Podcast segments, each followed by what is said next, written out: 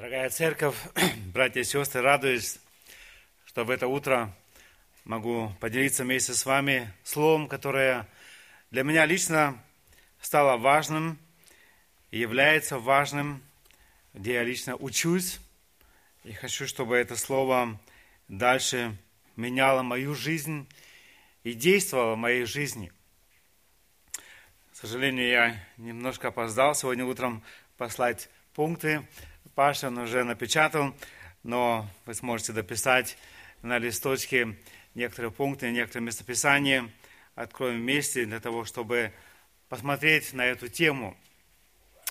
Действие убежденности на Слове Божьем. Так я назвал сегодняшнюю тему. На основании стихов первое Фессалоникийцам, вторая глава, двенадцатый тринадцатый стихи. Я прочитаю эти стихи. первое Фессалоникийцам, вторая глава, двенадцать тринадцать. «Мы просили и убеждали, и умоляли поступать достойно Бога, призвавшего вас в свое царство и славу.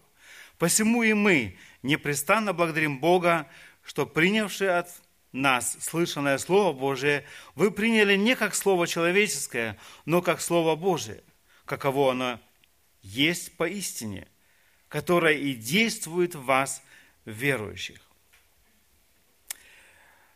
Мы слышали несколько проповедей из второго послания Фессалоникийцам на прошлых неделях от Саши, нашего пастора. Мы слышали, как важно было для них, и на прошлой неделе, в воскресенье, ихняя жизнь, как она выглядела, как была ихняя жизнь, и именно в труде, как она отражала, какое свидетельство они были в этом мире. Здесь апостол Павел уже до этого пишет им, и он радуется о том, что Господь сделал в их жизни, и он еще раз просит их поступать достойно Бога, призвавшего вас в свое царство и славу. В то время и в сегодняшнее время это Царство Божие конкретно, конкретнее выражается в церкви. И важно, чтобы мы жили достойно нашего звания, как дети Божьи. Действие убежденности на Слове Божьем. Сегодня мы видим вокруг себя людей, которые имеют убежденность, и мы видим и сознаем и в своей жизни, и в жизни вокруг нас, насколько убеждение определяет нашу жизнь. Можно сказать, во что мы верим, это определяет нашу жизнь. Убеждение определяет нашу жизнь. Сегодня многие люди заканчивают свою жизнь, потому что в чем-то убеждены, и сегодня делают это террор и так далее, потому что убеждены, что если таким образом они отдадут свою жизнь, им будет Царство Небесное. Это их убеждение. На чем строится наше убеждение сегодня, братья и сестры? Это вопрос, и мы прочитали уже текст, здесь особенно в тринадцатой главе, в тринадцатом стихе. Апостол Павел радуется за этих верующих, которые, слышавши это слово, приняли это слово не как слово человеческое, но как слово Божие. Вопрос сегодня, строим мы наше убеждение действительно на Слове Божьем? И мы хотим себя проверить, насколько мы сегодня действительно строим наше убеждение на Слове Божьем, а насколько еще нет. Первым пунктом я назвал примеры неверной реакции на Слово Божие. Примеры неверной реакции на Слово Божие. Первое – это агрессия, где люди агрессивно реагируют на Слово Божие. Если мы откроем Деяния, шестая глава, для нас знакомая история, Деяния, шестая глава, здесь были выбраны служители, диаконы, которые поддерживали жизнь или труд апостолов. И один из них был Стефан. И мы читаем в восьмом стихе шестой главы: «А Стефан, исполненный веры и силы, совершал великие чудеса и знамения в народе. Некоторые из так называемой синагоги либертинцев и так далее». И здесь мы видели, как против него, против его слова была эта агрессия. И эта агрессия выражалась так сильно, что после того, что он еще раз сказал проповедь, в седьмой главе мы читаем с пятьдесят четвёртого стиха по пятьдесят девятый, Деяния семь, пятьдесят четыре, по пятьдесят девятый стихи такие слова. «Слушая сие, они рвали сердцем своим и скрежетали на него зубами. Стефан же, будучи исполнен Духа Святого, воззрев на небо, увидел славу Божию и Иисуса, стоящего одесную Бога, и сказал: вот я вижу небеса отверстия и Сына Человеческого, стоящего одесную Бога. Но они, закричавши громким голосом, затыкали уши свои и единодушно устремились на него. И, выведши за город, стали побивать его камнями. Свидетели же положили свои одежды у ног юноши именем Савла. И побивали камнями Стефана, который молился и говорил: Господи Иисусе, прими дух мой». Мы видим эту агрессию этих людей на Слово Божие. Не всегда это так агрессивно происходит, когда люди слышат Слово Божие. Я частенько замечаю, когда провожу похороны на кладбище, и некоторые люди во время этой короткой проповеди покидают этот зал, хотя это всего несколько минут. Они не желают слышать эти слова, эти слова истины, и просто покидают зал для того, чтобы не слышать. Следующая реакция – это просто противление. Иеремия тридцать шестая глава, Иеремия тридцать шестая глава, здесь был царь Иоаким. Бог дал через Иеремию слово, и мы читаем с первого стиха уже об этом. Четвертый год Иоакима, сына Иосии, царя Иудейского, было такое слово к Иеремии от Господа: «Возьми себе книжный свиток и напиши в нем все слова, которые я говорил тебе об Израиле и об Иудее и о всех народах с того дня, как я начал говорить тебе о дне Иосии до сего дня. Может быть, дом Иудин услышит о всех бедствиях, какие я помышляю сделать им, чтобы они обратились, каждый от злого пути своего, чтоб я простил неправду их и грех их». И призвал Иеремия Варуха, сына Нирии, и написал Варух в книжный свиток из уст Иеремии все слова Господа, которые он говорил ему.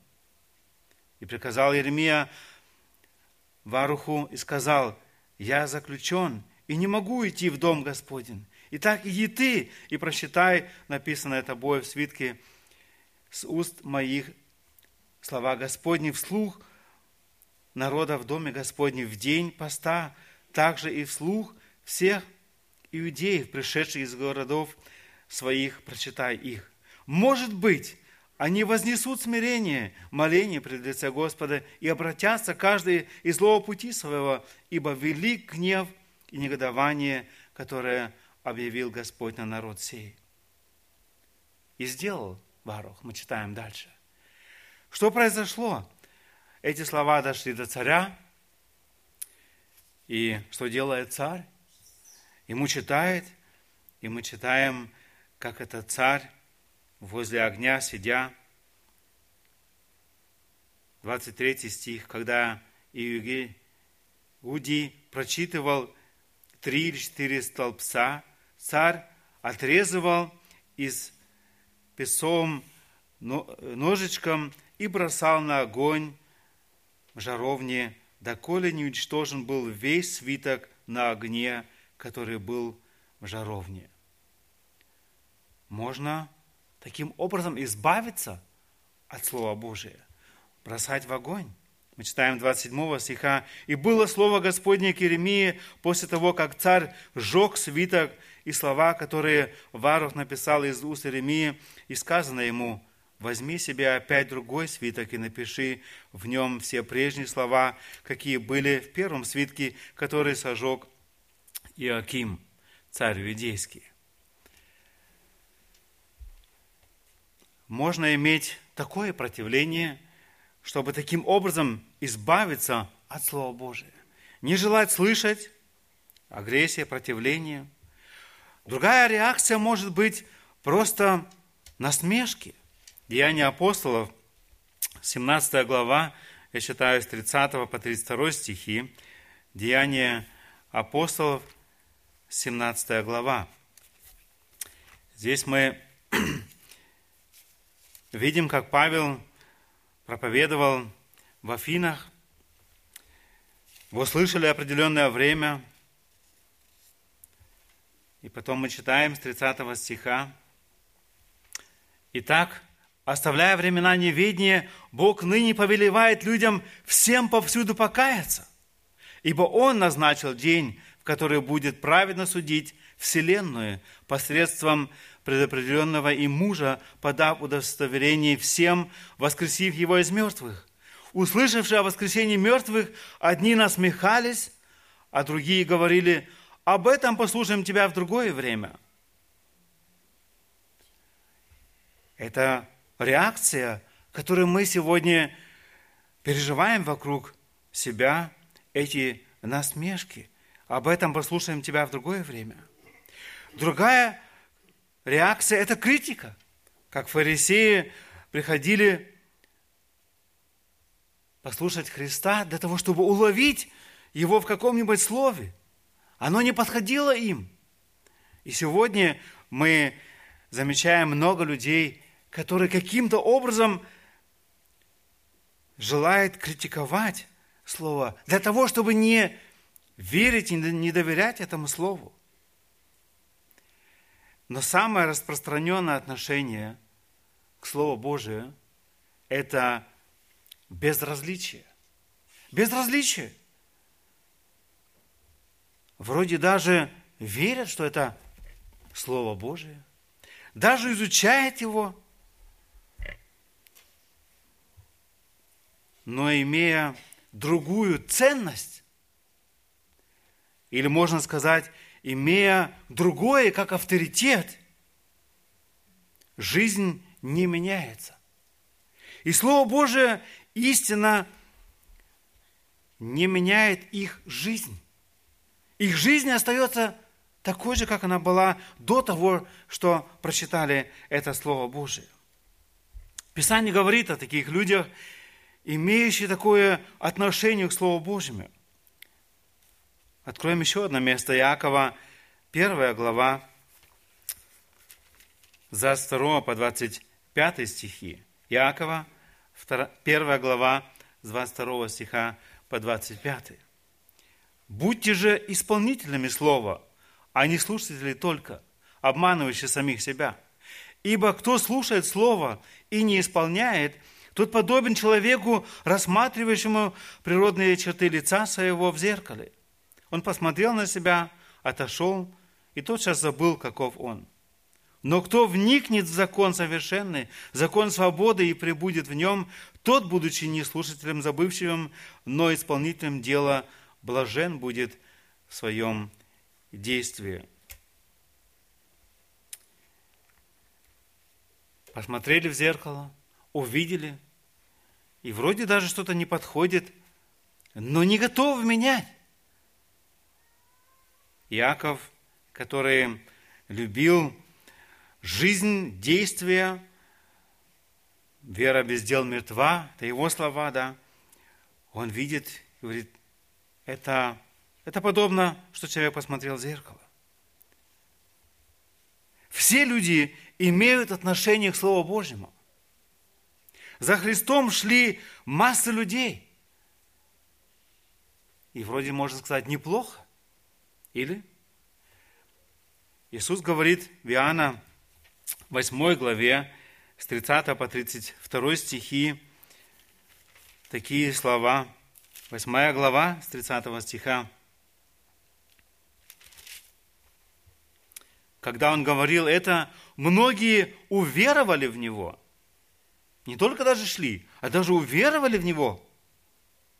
Тогда сказал Иисус к уверовавшим в него иудеям: «Если пребудете в Слове Моем, то вы истинно Мои ученики, и познайте истину, и истина сделает вас свободными». Вера, что Иисус Христос есть Бог, Спаситель мира, общая вера, она еще не спасает меня. Я должен лично поверить, что Иисус из-за меня, как грешника, умер и воскрес. Важно, чтобы я стал учеником Христа, чтобы это слово имело отношение к моей жизни. Так мы посмотрели некоторые примеры неверной реакции на Слово Божие. Посмотрим же после этого на действие убежденности на Слове Божьем. Наш текст, который мы прочитали уже в начале, особенно этот тринадцатый стих из первого Фессалоникийцам, вторая глава.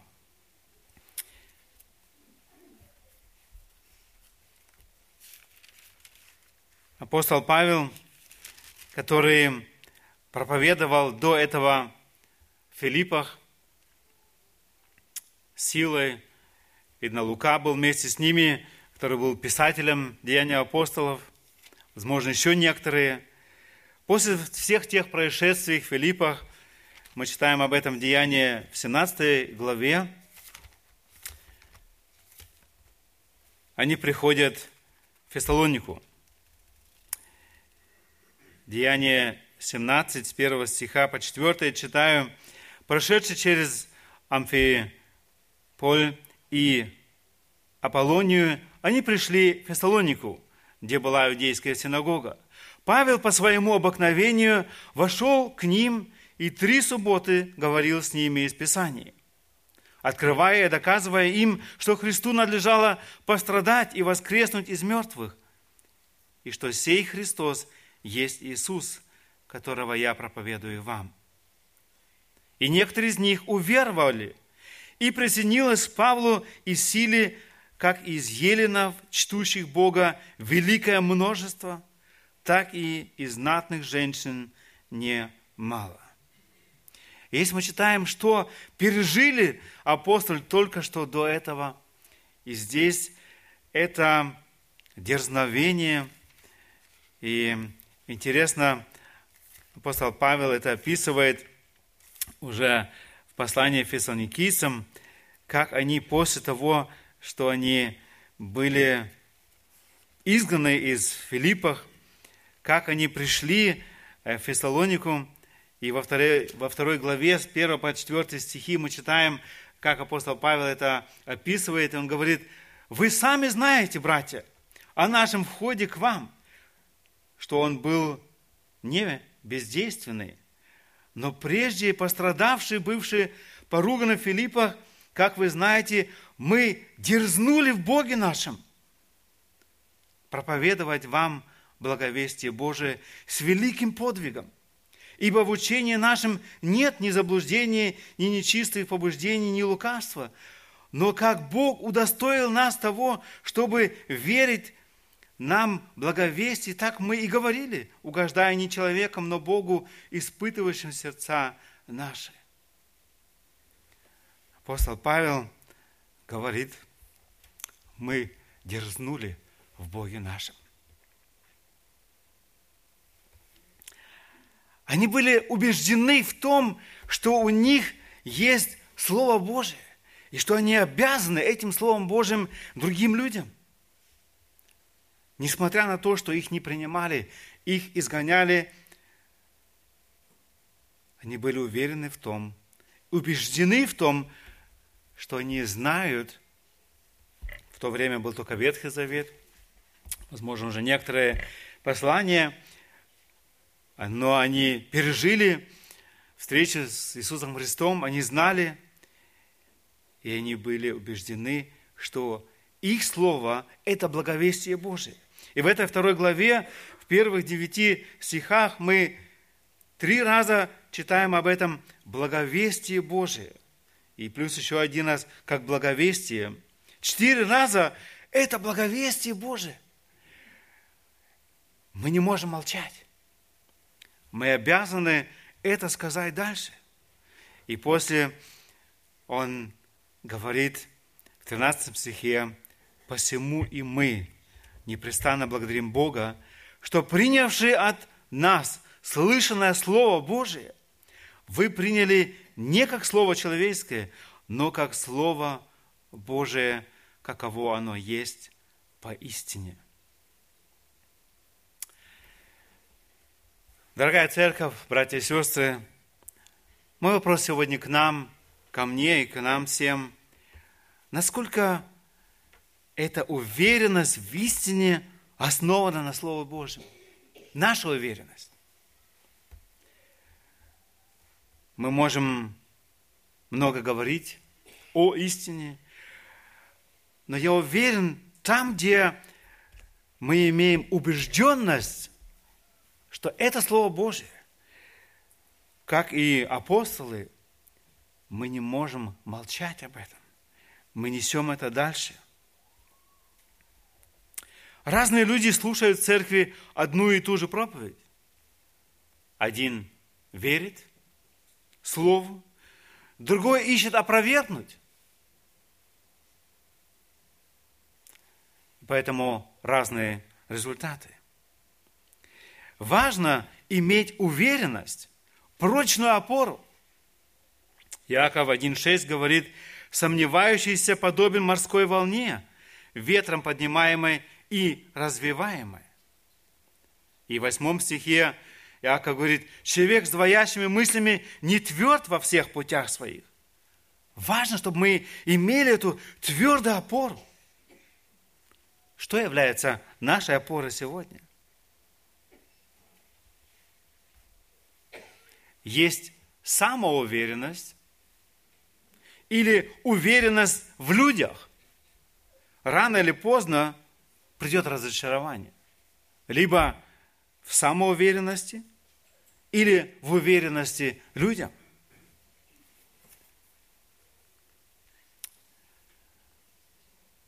Ханс Петер Роя, этот проповедник уже в вечности, он в свое время сказал: «Я и сам себе доверяю только один раз в год».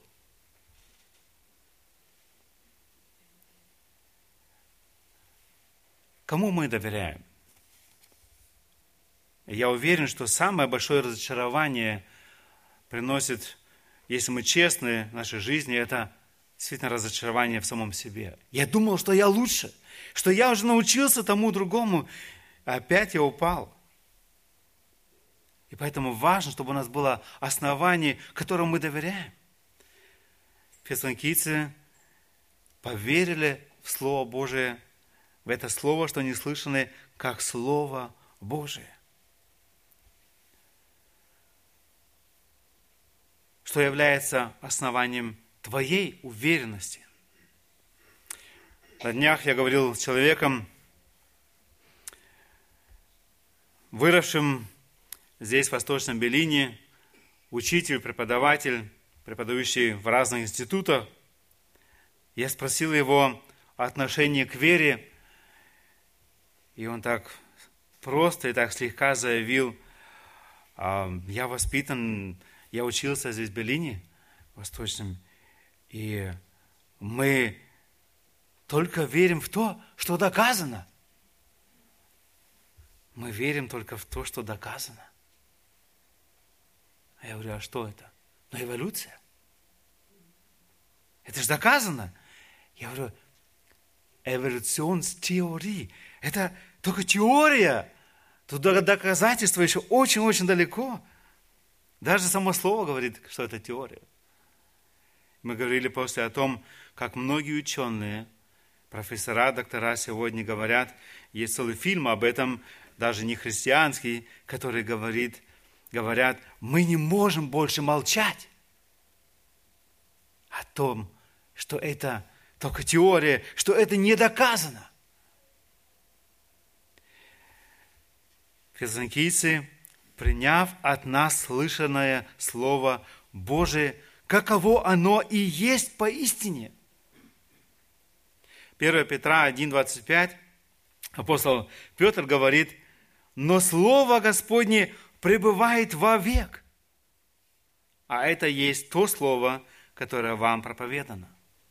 До этого он говорит о траве, которая так быстро проходит, все меняется. Но он говорит: «Но Слово Господне пребывает вовек».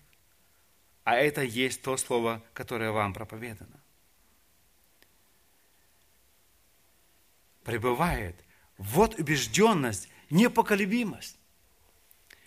И опять же, мы можем много даже утверждать и говорить: да, я верю, что это слово непоколебимо, что оно пребывает вовек. Я даже изучаю это слово.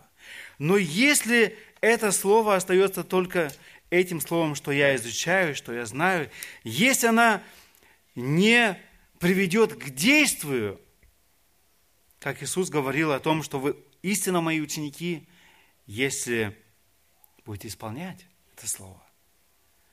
Если это слово не меняет нашу жизнь, что толку? Поэтому третий пункт я назвал «Действие на основании убежденности в истине». Действие на основании убежденности в истине. Это же первое послание Фессалоникийцев. Мы читаем шестого стиха первой главы по десятый стихи. первая глава, с шестого по десятый стихи. «И вы сделались подражателями нам и Господу, принявши слово при многих скорбях, с радостью Духа Святого. Так что вы стали образцом для всех верующих в Македонии и Ахае. Ибо от вас пронеслось слово Господне не только в Македонии и Ахае, но и во всяком месте. Прошла слава о вере вашей в Бога, так что нам ни о чем не нужно рассказывать.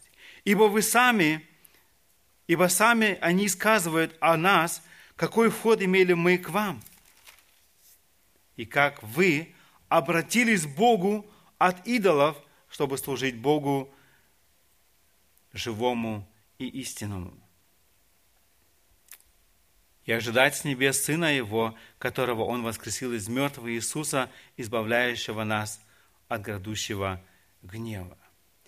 Их жизнь настолько изменилась, что апостол Павел говорит, что во всей Македонии, в Ахае, везде слышно об этом, как их жизнь поменялась.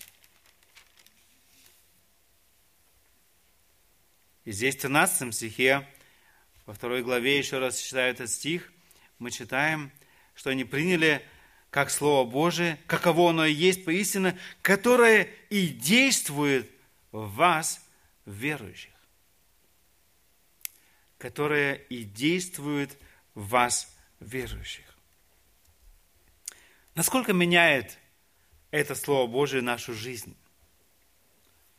Становимся мы только старше? Или мы замечаем за собой, как это Слово меняет нашу жизнь? Где мы становимся добрее, где мы не можем больше молчать, если нам, нас не хотят слушать, где мы готовы пострадать за имя Господа, где у нас ясные принципы: я верю этому Слову, я доверяю Господу, и если я даже теперь буду иметь проблемы на работе или еще где-то, я не могу молчать о моем Спасителе Господе. Вера в это Слово, в нашего Спасителя Господа, имеет ясное отношение или проявление в нашей жизни. Первый псалом, читаю первые три стиха, в первом псалме, нам знакомый тоже псалм, где Давид говорит очень так просто, но ясно: Псалом Давида: «Блажен муж, который не ходит на совет нечестивых, и не стоит на пути грешных, и не сидит в собрании развратителей. Но в законе Господа воля его, и о законе его размышляет он день и ночь. И будет он, как дерево, посажено при потоках вод, которое приносит плод свой во время свое, и лист которого не вянет. И во всем, что он не делает, успеет». Давид, он ясно знал, кто его советчик, и он говорит: блажен муж, который не ходит на совет нечестивых. То есть не ищет совет у нечестивых. И сегодня я часто сталкиваюсь с тем, когда я спрашивал: а где ты искал совета, что ты пришел к такому действию, решению? И часто это неверующие люди, какие-то психологи или еще кто-то, но не Господь, и не верующие, и не мудрые в церкви, а где ищут совета у нечестивых. Как можно ожидать мудрый совет?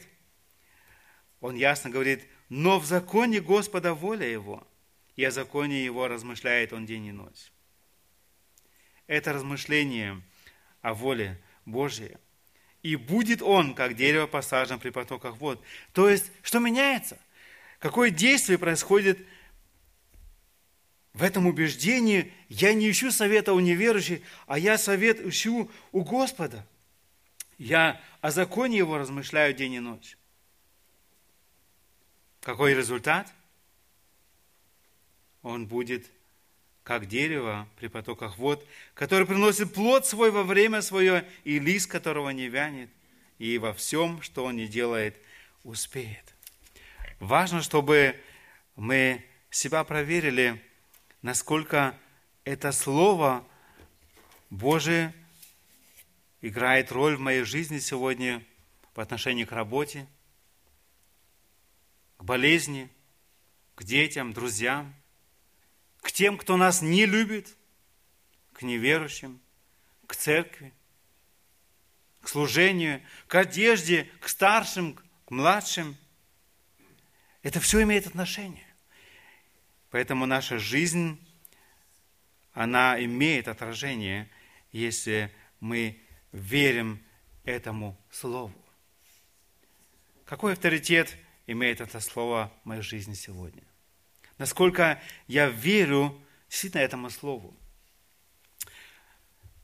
Вспоминаю, Алексей Коломенцев рассказывал в свое время, как он летел на самолете в Америку в первое время, сразу после открытия границ. Рядом сидели два бизнесмена, которые говорили о том, что надо обязательно покурить. Как можно восемнадцать часов выдержать, не покурив? Они пошли, пошли по очереди в туалет покурить. Через несколько минут маленькая девушка стояла рядом возле их сидений и говорила: при посадке вас ждут две тысячи долларов, вам, пожалуйста, как штраф за то, что вы пошли покурить. И следующие часы они только и думали о том, как избежать этого наказания. И каждый раз, когда эта девушка проходила, и хотя она была маленькая, но имела этот авторитет, они упрашивали ее, чтобы обойтись без штрафа. И это желание покурить даже прошло. И даже больше не думали об этом. Только чтобы не платить. Какой авторитет это слово имеет к нам? Мы слышим, читаем, какие последствия будут иметь неверующие, неспасенные. Имеем мы дерзновение этим людям засвидетельствовать, что если вы так будете жить, вы идете в погибель. Если у нас есть безразличие, что-то не в порядке, это слово нас не касается. Если мы перестали плакать о неспасенных. И, к сожалению, я сталкиваюсь с этим. И немало я борюсь лично в своей жизни о том, насколько я переживаю за неспасенных. Когда я вижу безразличие к многим вопросам жизни, которые, где Господь ясно показывает нам принципы, и если я сам не этим принципом не живу и вижу, как мои братья и сестры не живут этими принципами, какое отношение у меня? Безразличие. Действие на основании убежденности. Фессалоникийцы были убеждены, что это Слово Божие. Их жизнь радикально изменилась. Иисус Навин в свое время имел это слово от Бога, когда у него будет успех. Иисус Навин один восемь, когда он будет придерживаться этого слова. Я рад, что Писание оставило нам много примеров, что значит верить этому слову, иметь убежденность в этом слове.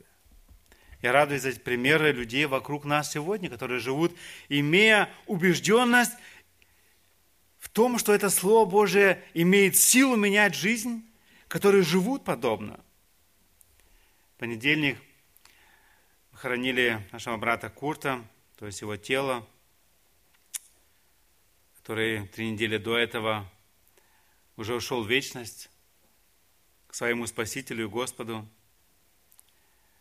Биографии, которые я зачитывал, и мне пришлось больше столкнуться, я видел, как велик Бог был в его жизни, в жизни его семьи. Его мама в свое время русская вышла замуж за немца, который в Первой мировой войне попал туда, в Россию, приехавший в Германию, не зная язык. Она была в разочаровании, как здесь выжить. Она пошла на мост, смотрела эту холодную речку и решила закончить жизнь. Но Бог послал человека, который проходил на этом мосту и коротко ее задел и говорит: дорогая женщина, это так не делается. И она оставила этот мост. Эту ночью возопила к Богу: если ты есть, пошли мне русскоговорящего человека, который мне скажет больше.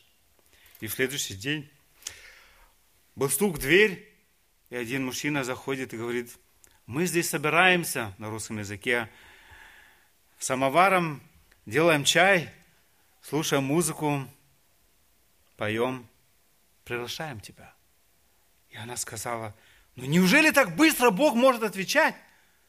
Я только ночью взмолилась, и уже сегодня утром этот человек возле двери. Она обратилась к Богу. Бог миловал ее, ее жизнь. После родился Курт. Школа, Вторая мировая война. Их посылают на фронт. И здесь уже в Белине, он родился здесь, он покалечил руку через ведро угля, которое передавал через окошко. Рука опухла, и уже в следующей стране здесь коллега говорит: тебе нельзя на фронт таким образом, тебе нужно в больницу оперировать. Он договорился, ему делают операцию, все коллеги, вся команда были убиты, никто не вернулся. Он единственный, который остался в живых, потому что Бог допустил эту травму. Бог продлевает нашу жизнь, имеет план с нами. Бог спас Курта после на евангелизации здесь, в Белине, когда была евангелизация. Он обратился и после этого доверил свою жизнь Богу. Бог подарил ему русскую жену после. Но короткая была жизнь, всего, же, всего лишь шестнадцать лет совместной жизни, и Бог забрал жену. Из любви к Богу и к своей жене Анечке он дал обет Богу не жениться больше. Почти тридцать лет он был один. Но это время он не жил напрасно и не плакал просто о том, что было и что нету сегодня. Он все это время посвятил тому, чтобы это слово Евангелия распространять дальше. В мае девяносто первого года первый раз мы встретились в Сезн в русских войсках или на собрании там. И с того дня он знал, куда приглашать людей на собрание, и много нес это Евангелие. На Рождество буквально мы с семьей смотрели видеокассеты, где мы видели некоторых людей, и я только думал, да, и этим Курт свидетельствовал, и этих я крестил, и того крестил, потому что они слышали Евангелие через Курта.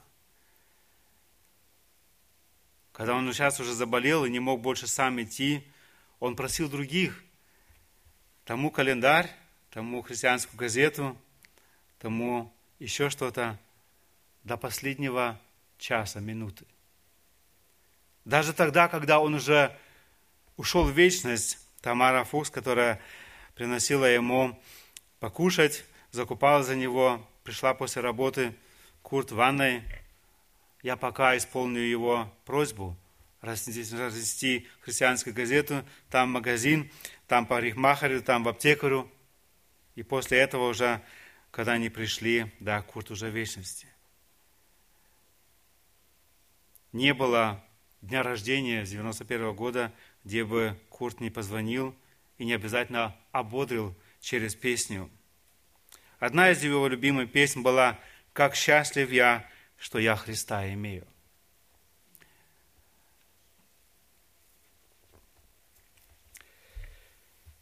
Это была не только песня, он жил этим. И когда мы слышали в понедельник целый ряд свидетельств о том, как эти слова через его уста трогали сердца людей, самых ярких атеистов. Почему? Потому что Курт имел убежденность в том, что он счастлив во Христе. И даже без жены он счастлив. Счастье не в материальных и не в людях. Счастье, настоящее счастье во Христе. Дорогие братья и сестры, я желаю себе и нам проверить сегодня нашу убежденность, насколько наше убеждение действительно в том, что мы имеем это Слово Божие, насколько мы нашу жизнь строим на принципах этого Слова, насколько мы изучаем это Слово, и насколько мы верим в силу этого Слова, что если она куда упадет, кого достигнет, будет действовать. Один из коллег в миссии, контакт-миссии, что мы работаем, он курд. Он по дороге получил небольшую брошюрку, трактат, мы говорим, который мы здесь тоже выкладываем, можно брать с собой. Не было сразу мусорного ящика, чтобы выкинуть этот трактат. Остался в кармане таким образом. Но в следующий раз, когда он хотел закончить жизнь, он вдруг увидел эту бумажку там, прочитал и уверовал. Сегодня он миссионер среди курдов, турков и так далее. Миссия работает. Это Слово Божие. Оно исполнит то, что Господь желает. Поэтому мы желание, чтобы мы верили этому Слову, сами нашу жизнь строили на этом Слове, верили этому Слову. На похоронах в понедельник я закончил биографию словом из первого Коринфянам, которое я видел, что Курт лично жил. первое Коринфянам, пятнадцатая глава, с пятьдесят третьего стиха. Мы много раз говорили об этом, об этой надежде, которую он имел, особенно в последнее время, когда он так болел. пятьдесят третий стих. «Ибо тленному сему надлежит облечься в нетление, и смертному сему облечься в бессмертие. Когда же тленное сие облечется в нетленное, и смертное сие облечется в бессмертие, тогда сбудется слово написанное: поглашена смерть победою. Смерть, где твое жало? Ад, где твоя победа? Жало же смерти – грех, а сила греха – закон. И пятьдесят седьмой стих. Благодарение Богу, даровавшего нам победу Господом нашим Иисусом Христом. Вера в то, что это тленное заменится нетленным. Он будет у Господа. Но вера в то, что это слово спасает, и его нужно нести дальше, был девизом пятьдесят восьмой стих. Итак, братья мои возлюбленные, будьте тверды, непоколебимы, всегда преуспевайте в деле Господнем, зная, что труд ваш нечетен пред Господом. И этот труд может выглядеть очень по-разному. Кто-то делает это в молитве. Вспоминаю одну сестру, которая у нас была дома, записывала наши молитвенные нужды, еще и еще пишет. Я говорю: как у тебя дома телевизор есть? Нет, мне некогда смотреть его. Столько молитвенных нужд. Я и принесу их Господу. В старости, но есть призвание служить Богу. Другие это делают в кухне, другие практические работы, другие несут это словом. Дал бы Господь эту милость, чтобы мы на всяком месте, имея убежденность, что это единственное слово, которое спасает, несли его дальше и нашу жизнь строили на этом слове. Аминь. Господь, мы благодарим Тебя за то, что Ты сегодня милуешь нас, что Ты сегодня говоришь к нам, к нашим сердцам. Благодарим Тебя за примеры и Слово Твоего, где Ты говоришь нам, как может быть, когда люди не признают Тебя, Твое Слово, когда они агрессивны или и просто безразличны к Твоему Слову, когда желают уничтожить его. Но, Господь, Твое Слово пребудет вовек. И благодарю Тебя, что Слово Твое достигло свое время фессалоникийцев. Ты сделал великие чудеса там, в народе. Ты основал церковь, и Ты прославился через нее. Ты сегодня говоришь к нам. И благодарю Тебя за живую веру, которую Ты дал мне лично, многим из нас здесь, что Ты даруешь нам убеждение в Твоем Слове, что это не просто человеческое Слово, но что твое, это Твое Слово, что нам стоит доверять Тебе, Твоему Слову, стоит, стоит жить по этому Слову, где Ты желаешь благословить нас обильно. Я прошу Тебя, чтобы Ты помог мне лично, каждому из нас, жить достойно нашего звания, как дети Твои. Помоги нести это слово дальше. Помоги молиться, переживай за тех, кто еще не спасены сегодня, вокруг нас, наши близкие, родные. Помоги желать всю свою жизнь посвятить Тебе, из любви к Тебе, из благодарности Тебе, будучи убеждены в том, что это самое лучшее, что мы можем сделать со своей жизнью.